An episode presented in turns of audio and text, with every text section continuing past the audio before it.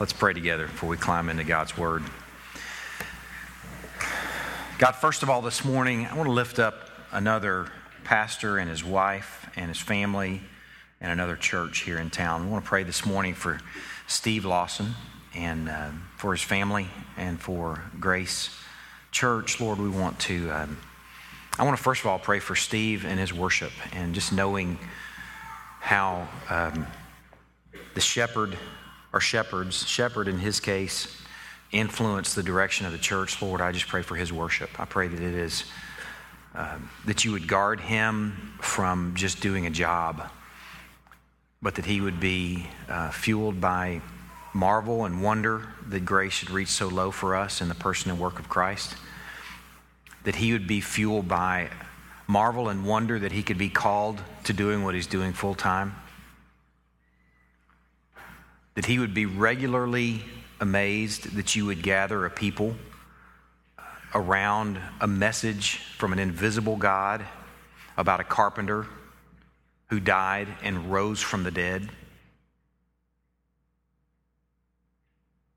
Lord, I pray that he is constantly and consistently and relentlessly renewed as he digs into the Word, refreshed, fitted, fueled, and that as he, whether he's standing and delivering and preaching or whether he's at home caring for his family, that worship compels him.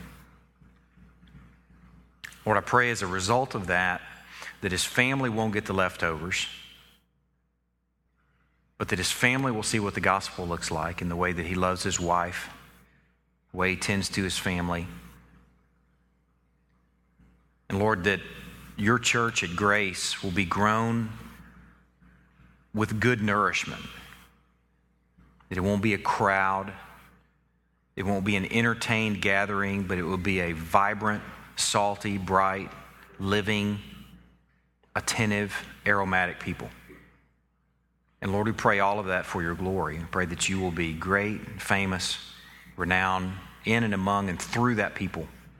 Whatever way that we can serve alongside Grace, I pray that you would give us a view to that, if it's an official way or if it's just bumping into our neighbors and friends and letting them know that we've prayed for them, whether it's working alongside them with a spirit of agreement as brothers and sisters in Christ.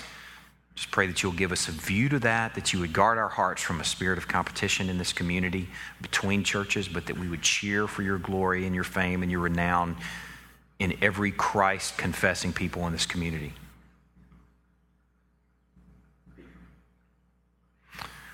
Lord, in these next few minutes, as we climb into your word, I pray that we are fitted and equipped and fueled so that we too will be compelled by worship in our marriages, in our jobs, in our families, in our parenting, in following our parents, in our school settings, in our neighborhoods. Lord, I pray that this time today will be just the right dose of what we need to be equipped for this coming week. We turn this time over to you. In Christ's name we pray. Amen. Turn to Hebrews chapter 2. We have two more Sundays in Hebrews chapter 2. This probably makes 3 months now, 2-3 months just in these 5 verses. Verses 14 through 18 are just really, really dense. And I want to assume nothing. We're not in a hurry. There's not a race. There's no competition for how fast you move through the Bible. So I'm thankful for that. And I find that when I move really slow, when I savor every word and every phrase and every thought, that there's goods there that I wouldn't find if I were in a hurry. So in some ways, that's, y'all are a product, or this journey is a product of the way that I study. And I'm thankful that he shows us some good things if we just take our time and savor it. I'll go ahead and read these 5 verses. This morning, I'll give you a heads up to where to be especially attentive. You should be especially attentive to all of it, but especially attentive to verses 17 and 18. It's where we're going to be camping out this morning.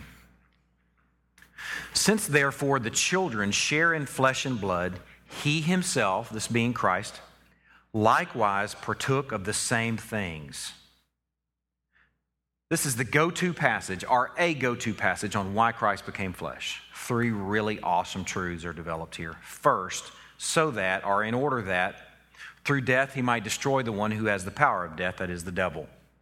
Pretty profound thing there. He took on flesh to destroy the work of Satan, and it's really the death of death and the life and death of Christ. And secondly, to deliver all those who through fear of death were subject to lifelong slavery. For surely it's not angels that he helps, but he helps the offspring of Abraham. Therefore, he had to be made like his brothers in every respect, so that, or in order that, third thing, he might become a merciful and faithful high priest in the service of God to make propitiation for the sins of the people. For because he himself has suffered when tempted, he is able to help those who are being tempted. I'm going to give you about a 30-second review of the last couple of weeks. A couple of weeks ago, in dealing with Christ as high priest, we first considered his humility in taking on the role of human high priest. That in many ways, when we consider his role as high priest, we have to consider that the divine author didn't just become the story, but the divine author became paper and ink. That when he took on flesh, he did something that's profoundly radical when you think about that sort of perspective. An author becoming the pages and ink of a book. In some ways, it's like a divine painter becoming canvas and paint.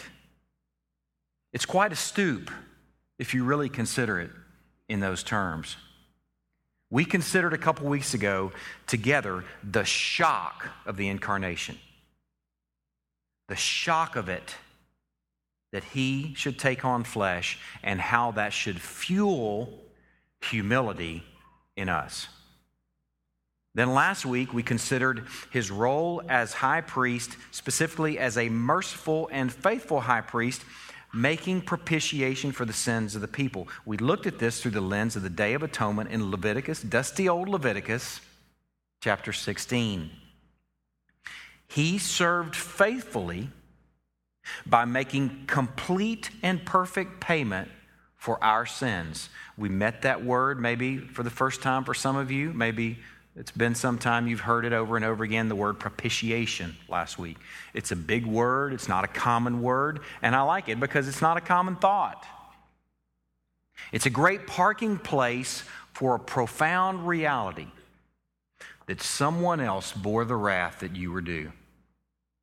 Christ propitiated for us. It's a great thought and a great word.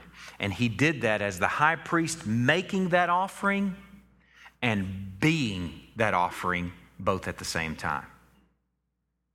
This week, we're going to continue to consider his role as high priest, looking at his mercy and his faithfulness together in verse 18. So I want to take just a moment and sort of unpack verse 18, and then we're going to look at three things that we can walk in or consider in response to this little unpacking. Unpacking is not going to be complicated. It's not a complicated verse. There are three phrases that if you're an underliner or a circler, or you have no qualms about writing in your Bible, I don't. Mine is scribbled all over. It's not heretical to do that. If you write in your Bible or if you make notes, three phrases we're going to look at in verse 18. First, he himself. Secondly, suffered when tempted. Third, he's able to help. First of all, he himself. He himself is not redundant just for the sake of being wordy. In our ESV, for those of you who have a ESV, it reads he himself. You may have some other versions that sort of reduce that or make it simple or not so redundant. It's redundant there in the original language on purpose. It's redundant for the sake of emphasis. If you look back at verse 14 in the passage that we started reading this morning. Since, therefore, the children share in flesh and blood, He himself likewise partook of flesh and blood. Those two words there are used as sort of an emphasis, sort of a marvel. Wait a second. God took on flesh and blood? He himself took on flesh and blood? That's the tone of it in the Greek. And that's why I love that our ESV gives you a heads up. Anytime you see it, that redundant phrase there, he himself, is for the sake of emphasis. And here it is presented again in verse 18. For he himself has suffered when tempted. It should lead us again, yet this week, to the shock of the incarnation, that first of all, he shockingly showed up and took on flesh and blood as an act of mercy. And then secondly, not only did he show up in flesh and blood, he didn't wear regal robes and serve in a regal high court here on earth. But in fact, he showed up, according to verse 18, he himself suffered for our sakes. God suffered? Yeah. God took on flesh and blood, and God suffered. He himself likewise partook. I want you to hear this morning. I'd like if you take notes and if you think about things over the course of the week, let these two thoughts enter your head over the course of the week. Maybe when you're in a trying moment, maybe when things are confusing or difficult, go back to these two phrases. He himself likewise partook, and he himself suffered when tempted. Two sweet phrases.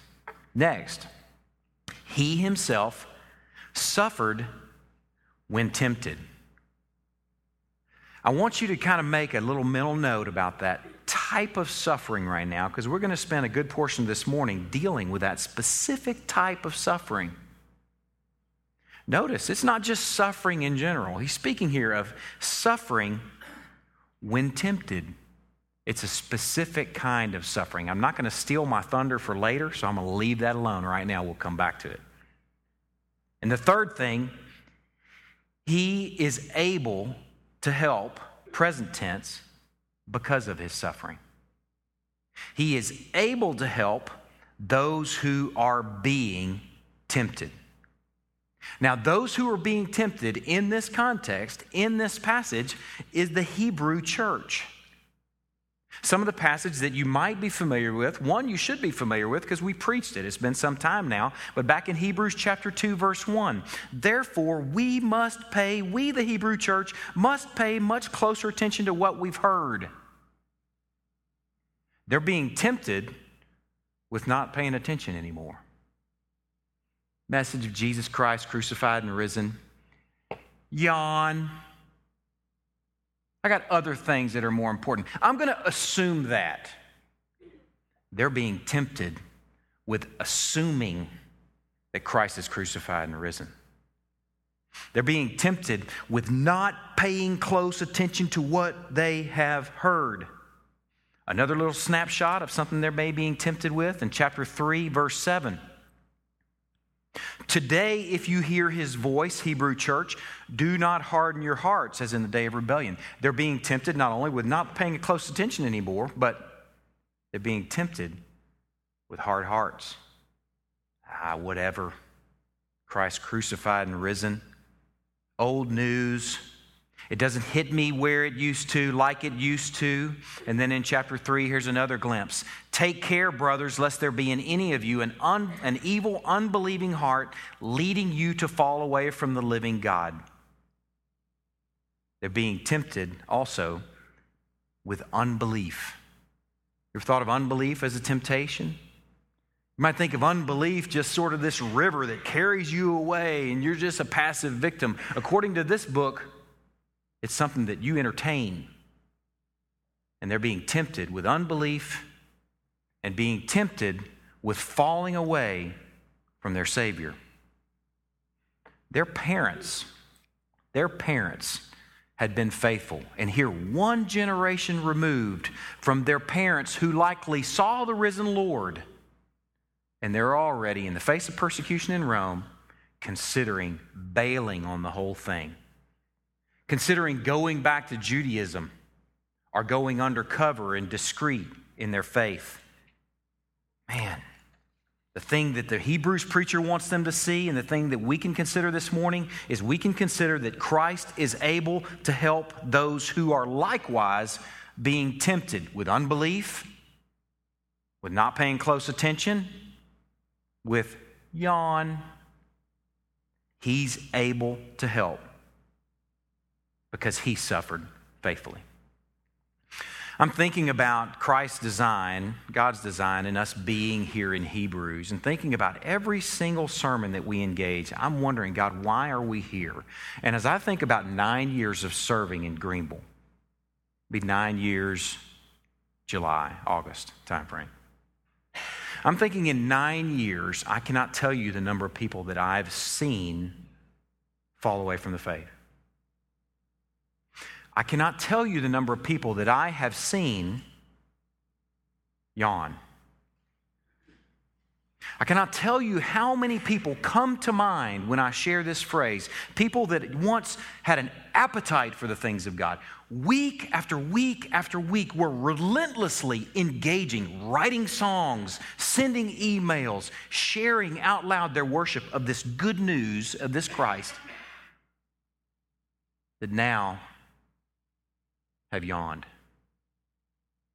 that now have either moved on or are not in the church at all. I can't tell you how many people, this is not as many,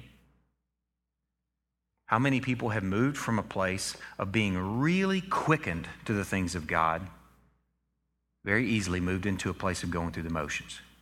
This message this Sunday is for those people. It's for all of us because we're all in danger of it if we're not there already. It could be you that I'm thinking of 5 years from now, 10 years from now, that used to be dining, who now are just back neck deep in the world. It could be me. You hear that? You ever known a pastor that's fallen away from the faith? It happens. It could be any one of us. We need this message for the Hebrew church today, for this Crosspoint Church. Now, there's three things that I want us to really consider here this morning if we're going to do this passage justice. First of all, I want to consider this. Christ suffered temptation well and did not succumb to temptation. We don't want to assume that. Let's just consider that for a moment. Let's just examine it for a moment. Turn to Mark chapter 3. I'm going to keep you in the book of Mark. I'm going to look also at Matthew, but I want you to be ready there in Mark chapter 3. As you're turning there, I'm going to share a passage with you that likely, if you're thinking about the temptation of Christ, this passage likely comes to mind. It's sort of a foundational passage dealing with the temptation of Christ. But it's not the only passage, as you're going to see here in a moment. You just hang out in Mark chapter 3. I'm going to keep you in the book of Mark for 4 passages. And I'm going to share this additional passage from Matthew chapter 4. Then Jesus was led up by the Spirit into the wilderness to be tempted by the devil. Now, if some of you are looking for these words in Mark, we're not in Mark yet. I just want you there to be ready. So listen to Matthew chapter 4. Then Jesus was led up by the Spirit into the wilderness to be tempted by the devil. It's clearly a time of temptation. Okay, this temptation has no face. It's not a person or a friend or a family member. It's Satan himself is tempting our Savior, our merciful and faithful high priest. After fasting 40 days and 40 nights, he was hungry. This is an important passage for us considering the dominion of Christ. Hebrews, we've considered it before. He was much more hungry than Adam would have been, than Eve were. I mean, Adam and Eve probably weren't hungry at all. But Jesus, on the other hand, was very hungry. And the tempter came and said to him, "If you're the Son of God, command these stones to become loaves of bread." Could he do it? Yes. We all know he could. But he answered, "It's written, man shall not live by bread alone, but by every word that comes from the mouth of God." Then the devil took him up to the holy city and set him on the pinnacle of the temple and said to him, "If you're the Son of God, throw yourself down, for it's written, he will command his angels concerning you, and on their hands they will bear you up, lest you strike your foot against a stone." Is that true? Absolutely. But he said to him, "Again, it's written, you shall not put the Lord your God to the test." Again, the devil took him to a very high mountain and showed him all the kingdoms of the world and their glory. And he said to him, "All these I will give to you if you will fall down and worship me." And then Jesus said to him, "Be gone, Satan, for it's written, you shall worship the Lord your God, and him only shall you serve." Then the devil left him, and behold, angels came and were ministering to him. This is clearly an occasion of temptation of Christ. He is tempted here with the potential to leave his calling for an easier way. He's tempted here with the idea or the possibility of taking his crown, which you and I both know he's due, without his cross.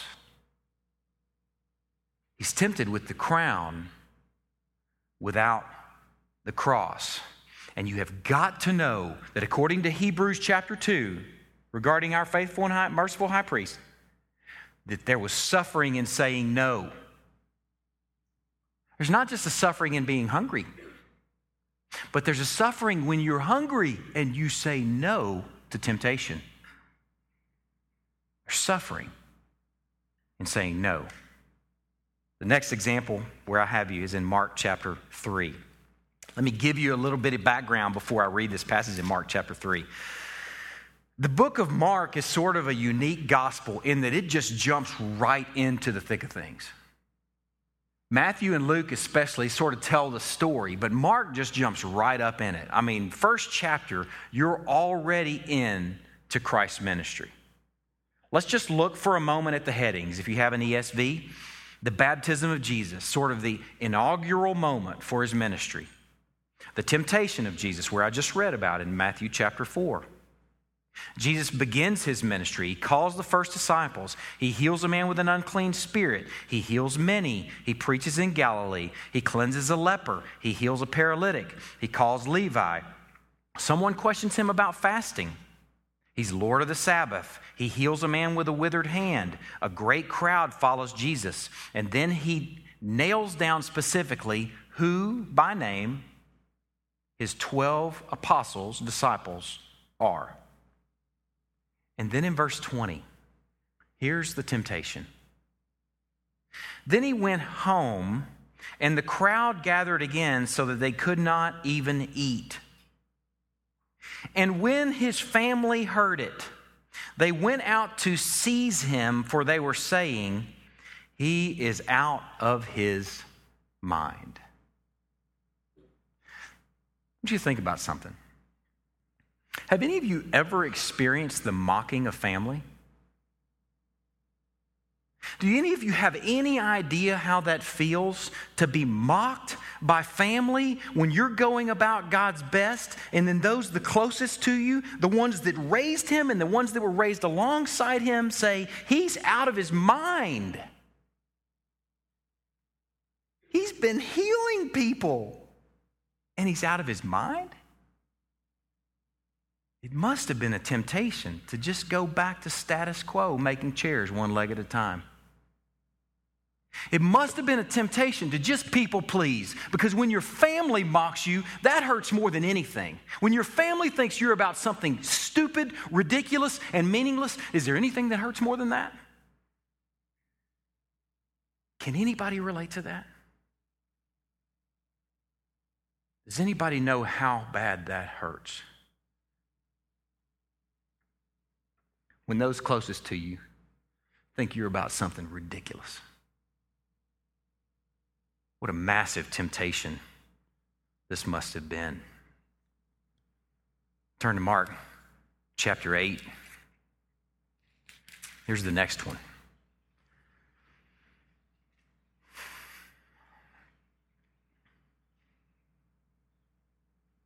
First, we considered his temptation without a face, at least at the hands of Satan. Next, we consider temptation with a face, and it's a family member.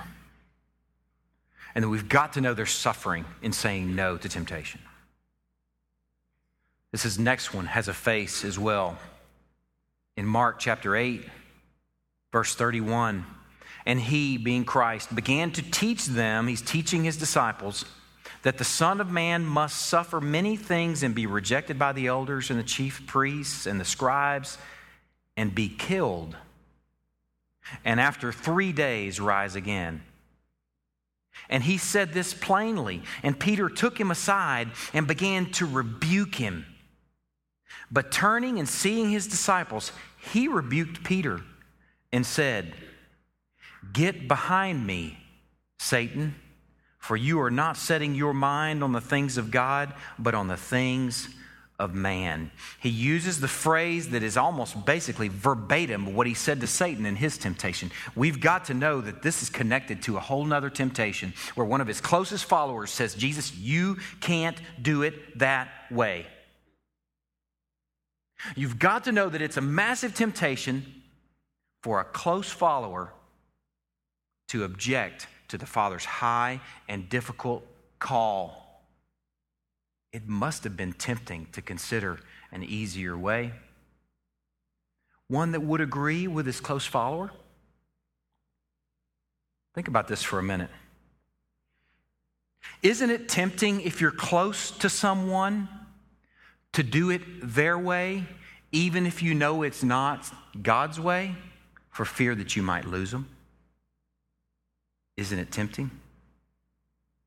How many young girls dating a young boy have done something, I'm talking God-fearing boys and girls,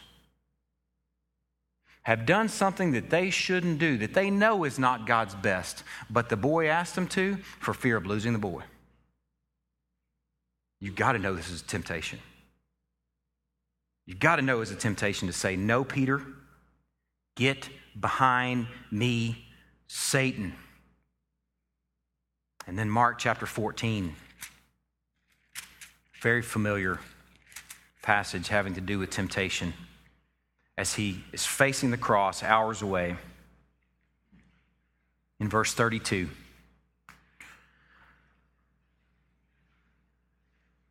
and they went to a place called Gethsemane. And he said to his disciples, "Sit here while I pray." And he took with him Peter and James and John and began to be greatly distressed and troubled. And he said to them, "My soul is very sorrowful, even to death. Remain here and watch." And going a little farther, he fell on the ground and prayed that if it were possible, the hour might pass from him. And he said, "Abba, Father, all things are possible for you. Remove this cup from me. Yet not what I will, but what you will." A temptation yet again for the crown without the cross. Our Christ, our merciful and faithful high priest, suffered temptation when he was tempted to forsake his calling and take the easy way out. He proved faithful, relentlessly faithful. Now, the second thing, which is building on that first thing of Christ suffering temptation well and not giving in, is that the Hebrews preacher is appealing to God's people to suffer temptation as their Lord did. He's appealing to a people who are on the bubble to suffer temptation as their Lord did, to be faithful when confronted with the temptation to be faithless, to be incognito, to be low profile, or to be just a good old-fashioned Jew and bail on your Christian faith altogether. He reminds them of the faithfulness of Christ, and there's suffering involved. I was thinking about this suffering in temptation.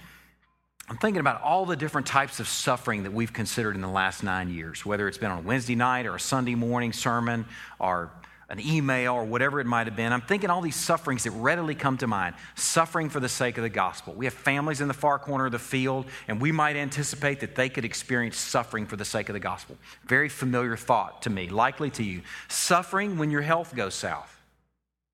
There's very real physical suffering there. Often confusion, wonder, frustration that goes along with that. Why am I going south healthy-wise? Why is my health waning? What has happened? Have I done something wrong? And we think about all the places we can go. We can think about suffering for the gospel, suffering in health, suffering in money. If you lose your job, you're suffering in that week after week, month after month, not knowing where it's going to come from. Have I done something wrong? There's suffering that comes from slander. Someone slandering you at the workplace or in the neighborhood or in a group of friends or relationships. There's suffering that comes with loss and death. When someone is snatched from you early, there's very real suffering there. And there's suffering when you're victimized in some way. And there are myriad possibilities there. But have you ever considered suffering in resisting temptation? I have to confess to you, this is a very underdeveloped sort of suffering in my wheelhouse. If it's even in the wheelhouse, it's a very new consideration for me. But it's an important consideration. It's where the Hebrews preacher takes this Hebrews church. He develops suffering is part of dealing with temptation. It's part of the faith. Turn to Hebrews chapter 12. I want to show you a passage that has been over the years a near and dear passage to me and to my wife. 15, 16 years ago, Christy and I were part of a young marrieds Bible study class, and I was teaching that class not quite weekly, but almost weekly. I was teaching with a co-teacher, and in a lot of ways, I was doing exactly what I do here, except it was just a Sunday school class, and just trying to walk with people in a meaningful way and be part of their lives. And Christy and I both found ourselves in a place of just sometimes being right on the bubble, dealing with the difficulties of walking with people, even 15, 16 years ago, even in a Sunday school class. And we memorized the passage. We memorized it in the New American Standard, so that's how I'm going to share it right now, but we're going to look at it in the ESV. The passage goes like this. Fix your eyes on Jesus, the author and perfecter of our faith, who for the joy that set before him endured the cross, scorning its shame, and sat down at the right hand of the Father. Consider him who endured such opposition from sinful men so that you will not grow weary and lose heart. I'm telling you, over the years, that's ministered to me and my wife more times than I can tell you. That passage comes into my mind and heart often. But that's not the whole story. If you hear it right now, you may be like, man, that's like apples of gold and fields of silver. That ministers to me because I just feel like I'm on the bubble and I feel like I'm about to give up and dealing with this hard situation. It's just difficult and I feel like I have a fresh wind when hearing that verse. Let's hear it in context. Look at our ESV, Hebrews chapter 12. I'm going to start at the first verse.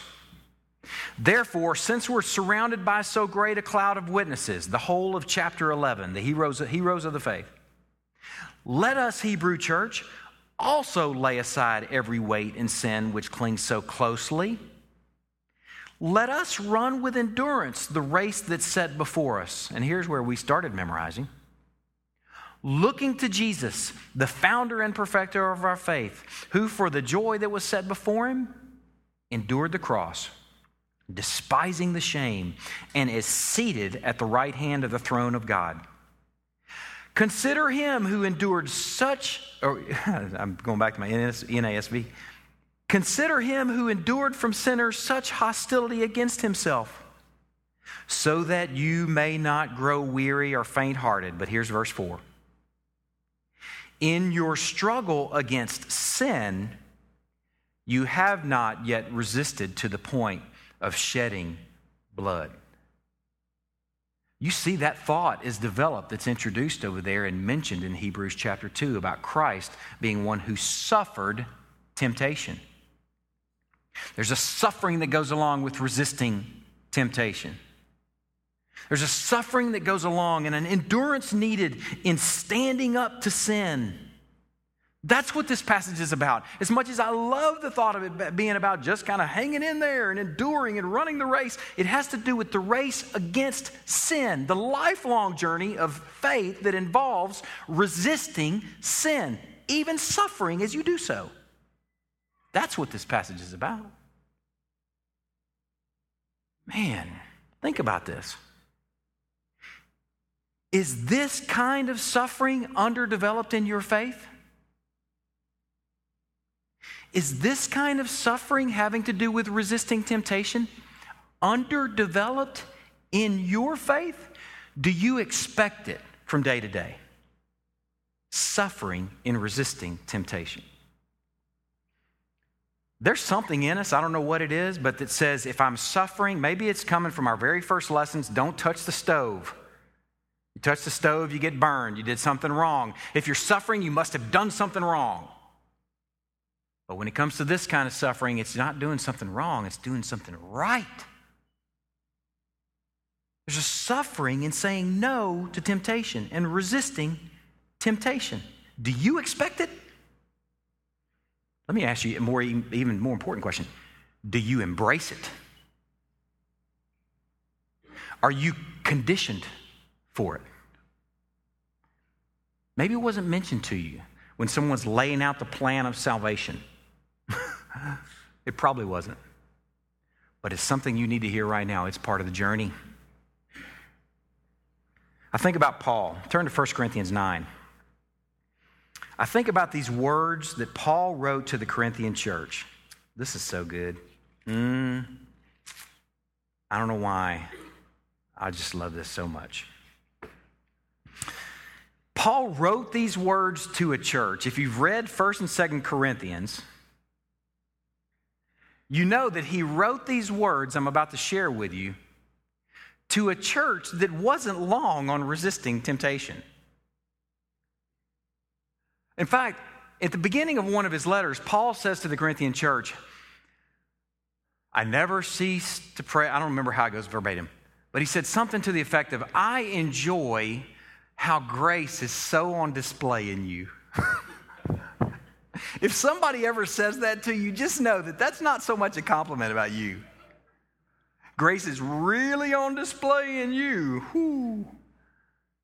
The Corinthian church was a mess.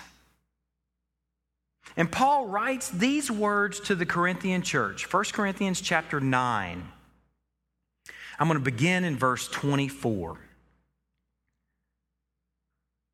Do you not know that in a race all the runners compete, but only one receives the prize? So run that you may obtain it. Every athlete exercises self-control in all things. They do it to receive a perishable wreath. But we, implying we exercise self-control to receive an imperishable wreath. So I do not run aimlessly. I do not box as one beating the air, but I discipline, in the NASB, how I learned it is buffet. I discipline my body. If you have the ESV, look down at the little note at the bottom of the page. Here's what the Greek verbatim is. I pummel my body and make it a slave. And I keep it under control, lest after preaching to others, I myself should be disqualified. Paul's disciplining his body, his buffeting his body, his pummeling his body seems to be to prepare his body for this suffering in resisting temptation. He seems to be conditioning his body to say no. Think about that for a minute.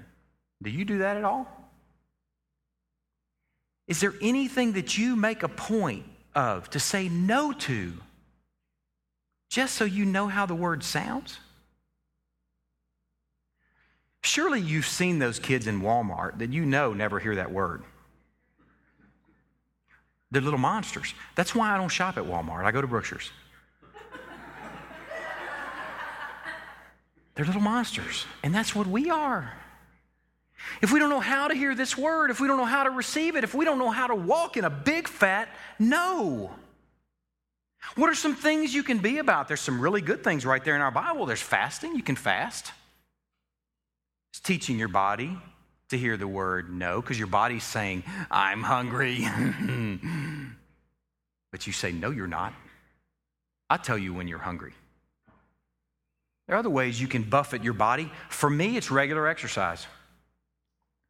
For me, getting up on a Saturday morning, this was yesterday morning, at 6 a.m., starting a 3-hour bike ride at 7 a.m., riding 62 miles, is not fun. If you ever see people out riding their bike, they might be smiling, but maybe their buddy just told them a funny joke or something. But they're not really having fun. I promise. It's painful. You're pummeling your body. And for me, that's what I'm doing. I want my body to be acquainted with the no. When my body says, man, you sure are tired. You should have stayed in bed. I say, no. Do I say it every time? No. When my body says, stop. You don't need to go this far or this fast. I say, yeah, I do. Because I want my body to know that I'm in charge of it. There are other ways you can do it. A good diet. Making the point to eat well. When your body says, I love sweets, I need carbohydrates. Why can I say that so emphatically? Because that's what my body says every single day. I love Cheez-Its. I could eat a diet of Cheez-Its every day, all day long. But I have to teach myself to say no, or to hear the word no. Other things you can do would be a budget. Because maybe your problem is not good stewardship with your body or your diet. Maybe it's your money. Maybe you medicate with buying stuff. And maybe a budget would be something that buffets that temptation. Maybe rationing Facebook. Maybe that's something that you just spend hours on. You're like, man, I've lost control. I just can't stay off this thing. I just have to know what's up with everybody all day long. I have to try and send funny things out all day long. Maybe rationing yourself and saying, I'm going off Facebook for the next couple of weeks. Not because it's a sin necessarily, but because I want my body to know what it means to hear a no. I want my body to be conditioned to saying no to temptation. Man, the opposite of resisting temptation is illustrated in our Bible pretty graphically. Turn to Philippians chapter 3. Heartbreakingly, graphically, Philippians chapter 3.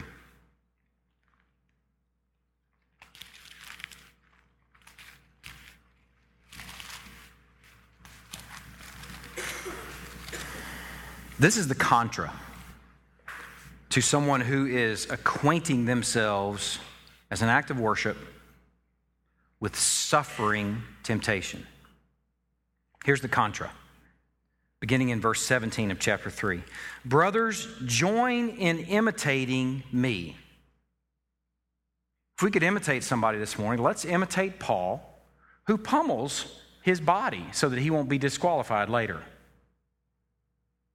who buffets his body so his body knows how to say no to some things, maybe even disqualifying things that could lead him away from the faith altogether.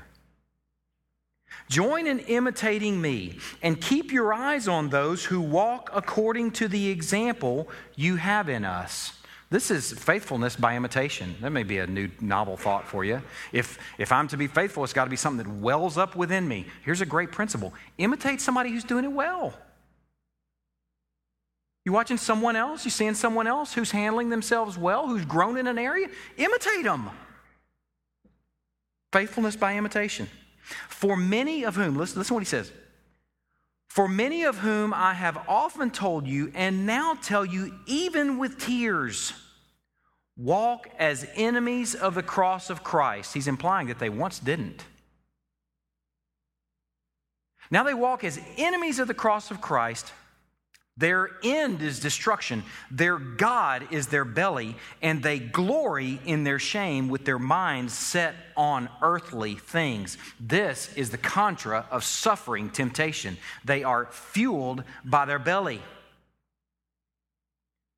These, you got to see, are descriptive. This is descriptive of those who are enemies of the cross, implying that those who are friends of the cross don't operate this way. That we're not fueled by our bellies. This type of living never bumps into the suffering that comes from resisting temptation. If you're fueled by any appetite you may have, and you give in, you need to know that this never bumps into the suffering that comes from resisting temptation. Their God is their belly. And this, if we live this way, makes monsters of us all, like that kid who never hears the word no. You know that church people can look that way? Look at him. He never hears the word no. You can see it. That's functionally what we are. If we aren't acquainted with the word, and if we maybe don't even practice saying no to our own appetites, if we don't condition ourselves to that. Now, let me give you a warning. What I don't want to do this morning is I don't want to encourage faithless asceticism. Let me define asceticism for you. It's easy. It's an easy place to go, so pay attention. Asceticism is abstinence from worldly pleasures to attain spiritual or religious goals. This is a significant temptation for Christians. And it's a significant part of Judaism, Buddhism, Hinduism, but it has no appropriate place in the Christian faith. Because there's no religious goal to be achieved in teaching your body. You're not going to reach some new level of Christianity. I am not encouraging some sort of faithless asceticism, because that's a monstrous problem of its own. It makes an altogether different kind of monster. That sort of thought seems to dismiss passages like this in Ecclesiastes. There's nothing better for a person than he should eat and drink and find enjoyment in his toil. Have a good meal. Enjoy a good drink. What I've seen to be good and is fitting to eat and drink and find enjoyment in all the toil with which one toils under the sun the few days of his life that God's given him, for this is his lot. Don't become an ascetic. Man, the temptation is there. The preacher of Ecclesiastes says, light is sweet and is pleasant for the eyes to see the sun. So if a person lives many years, let him rejoice in them all. But let him remember that the days of darkness will be many. Ecclesiastes is sort of a melancholy book, but it connects to some really sweet thoughts. That you got a good meal in front of you, enjoy it. Enjoy it. As an act of faith, enjoy it. But acquaint yourselves as an act of worship with the word no. The type of suffering that's dealt with here, that is appealed to in the Hebrews church, the appeal is Christ's example, is a humble suffering. It's worship-driven. It's not, I'm going to reach some new place of my Christianity, or I'm going to excel all others in all that I've done. It is a humble suffering. Let me tell you, too, about this type of suffering. It's not suffering. I'm going to pick on sweets because that's one of the things that I struggle with. Sweets and Cheez-Its. I love sweets. I could eat sweets all day long. I would feel really bad, but I could eat them all day long. And I don't do well moderating with sweets. So this is why I'll pick this example. It's not suffering to resist sweets for a day, even if you really, really, really love them. It's not suffering to resist them for a day, but it is suffering to moderate with them for a lifetime as an act of worship. You got to hear that. You got a day behind you. Don't say, man, I suffered for Jesus today. But if over time you see moderation growing, enjoy what he's done in you, because that sounds like worship. It's not suffering if you keep from medicating with a big purchase for a day. But when you decide to, as a practice of worship, not to medicate with purchases, but to run to God instead, then you'll experience a slow, dull suffering in saying no to what your body's saying yes to all day long. It's a slow, steady, dull suffering, a daily pain that comes from not doing something you're tempted to do. It's not suffering to mention Christ in a dark setting, workplace, or family, to mention them, but there is a slow and steady suffering in daily resisting the temptation to be silent about your faith. That's easy, isn't it? There will be a slow and steady suffering resisting that temptation to enjoy him out loud. Think about suffering this way. Which bridge takes more strain? The one that caves into traffic after a week? Or the one that day after day after day bears up under the weight of traffic and weather and life for decades? That's suffering, temptation. Think of some examples. There's suffering in stewardship. There's suffering in resisting the temptation to keep it all. Week after month after year, there's a suffering in fighting the temptation to keep it all. There's a suffering in resisting the temptation to throw an occasional bone or a scrap here and there. There's a suffering that comes in resisting those temptations. There's a suffering that comes in saying no to some things that you know aren't God's best with your time and saying yes to some things that you know are God's best for your time. There's suffering that goes along with that. There's suffering that comes in considering others as more important than yourselves. If you're prepared for it, maybe we're better able to handle it. If we're not thinking like the whole oven and stove, I must have done something wrong. No. I'm doing what my Lord did. I'm suffering temptation. There's suffering in caring for orphans and widows. There's suffering in tending not only to your own interests, but also to the interests of others. Hebrews Church and Crosspoint Church, consider Christ's suffering when you're tempted to forsake his calling and take the easy way out.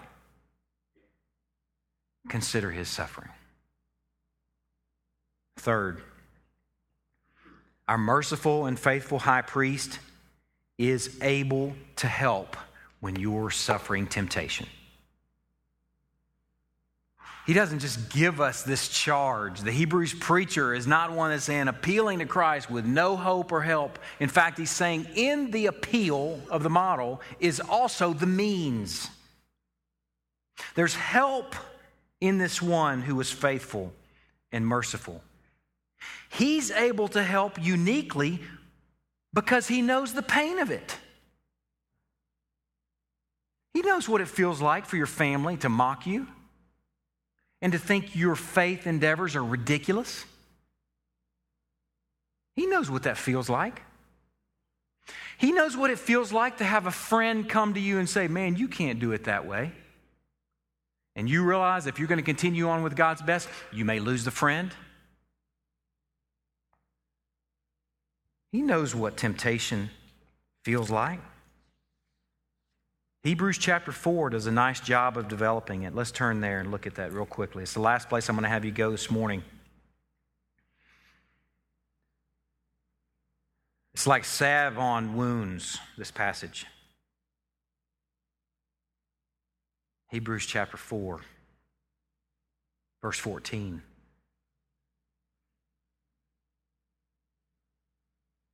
Since then, we have a great high priest who has passed through the heavens, Jesus, the Son of God.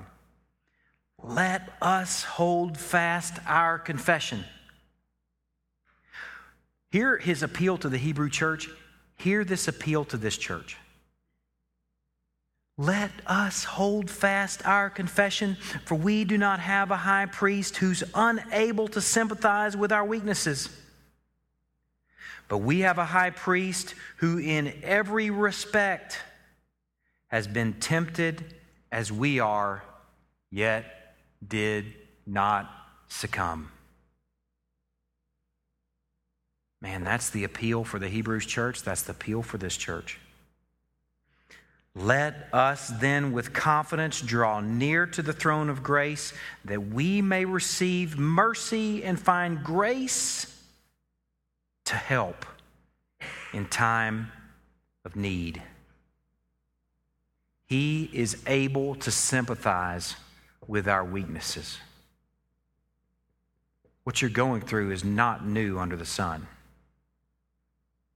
The temptation that you may be facing, the struggles that you may be facing are struggles that he understands because we have a sympathetic high priest.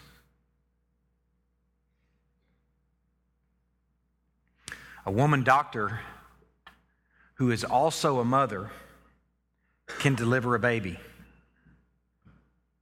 A man who's not a mother and obviously not a woman can deliver a baby. But who's better able to sympathize with the pregnant mother? Who is better able to say, I understand your pain? We have a sympathetic high priest who is acquainted, well acquainted with our sufferings. There's nothing like hearing when you're in a trial, someone who can come and put their arms around you in a unique way. This unique trial for us, it was two visually impaired kids. Having someone come alongside us and say, I know how you feel. That's good medicine. Insert your problem in there. If you find somebody else that they have a related issue that God has ministered to them in a way where they put your arm around us, I know how you feel. It's like medicine. Know that our Savior can say that about whatever your problems are. I know how you feel. No one ever suffered as he did, bearing the sins of the world and making propitiation for the sins of the people in his flesh. No one ever bore the weight of suffering that he bore. And yet he's a bridge ever standing and a bridge that helps us. He's a bridge that we walk across. You see that? He's a bridge for us. While we're passing out the Lord's Supper, I want to deal briefly with how help comes. So if I can have our men, Brad and the other the deacons that are here this morning that are able to help pass out the Lord's Supper. As they're passing this out, I want to deal with how help comes.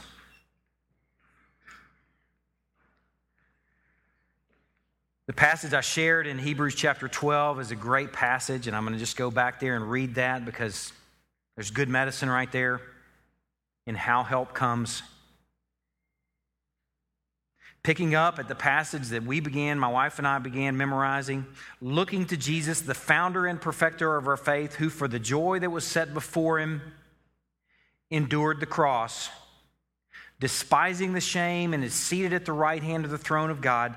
Consider him, you who are weary from resisting temptation. Consider him who endured from sinners such hostility against himself, so that you may not grow weary and faint-hearted. In your struggle against sin, you've not yet resisted to the point of shedding your blood. In this passage, help comes with Christ as model. I want you to see that. He's the bridge that never failed. Help comes as model. But if all the help was just a model, we'd be doomed. He's the perfect model for us, and I can enjoy him, and I can pursue him, and I can be thankful for him, yet I still sin. I still give in to temptation. If all he was model, I'd be doomed, and so would you. But he's also means. He's model as the perfect bridge, but he's also means as he becomes our bridge. As you consider him, as you enjoy him when you're resisting temptation, more happens than just considering him and enjoying him. You're caught up and fueled by something called worship, and you're changed. Over time, you're changed. Over time, he transforms you. He's model and means, and you won't find that transformation apart from him. I promise you. And man, I want my marriage to be transformed. I want this addiction to be transformed. I want this life, this thing that I am so weekly, daily, monthly fail in to be transformed. You won't find it apart from considering and enjoying Christ. Know it. God won't let you get away with that. I promise you. He's model, but thankfully he's more than just model. He's means. There's good help in that. And then the passage that I just read in chapter 4 ends with these words. Let us then with confidence draw near to the throne of grace that we may receive mercy and find grace to help in time of need. Help comes ultimately in knowing. Hear this. Help comes ultimately in knowing that even when we fail, he didn't. Help comes in knowing that your entrance into the throne room will never be based on how good a job you've done in resisting temptation. That should cause you to exhale. It shouldn't make you lazy and say, well, okay, whatever. Paul said, may it never be. But it should let you exhale, realizing that you're not measured by your performance, you're measured by his. The atonement paid in your place was paid in your place. So on your worst day, you enter the throne room boldly. On your best day, you enter the throne room boldly. Why? Because of his perfection. Because he's the bridge. His bridge never failed. Help comes ultimately in enjoying that we can press on and grab fresh mercies tomorrow morning and try again, yet again, for the millionth time to suffer well when tempted for his glory, knowing that we walk in his righteousness. Man, that's got to be help. It doesn't make you lazy. It actually frees you up to serve him recklessly. It frees you up to get up tomorrow morning and grab some fresh mercies and say, I'm going to set off yet again today and try and live in a manner worthy of the gospel. I'm going to try and live holy, representing this story that has caught me up, representing this God who saved me, knowing all the while your performance is not the standard, but his performance. Man, there's good help in that. Help comes in entering the throne room boldly. There's ample help here from a merciful and faithful high priest. I wanted you to have the elements in your hand as we considered this last help, because I want you to see that this is a weekly reminder of the ultimate ample help that we have in Christ. He's our righteousness. Does that bless anybody? He's our righteousness. He's the bridge that's never failed. Let's take and eat and drink, enjoying his perfections. Take and eat. Let me pray.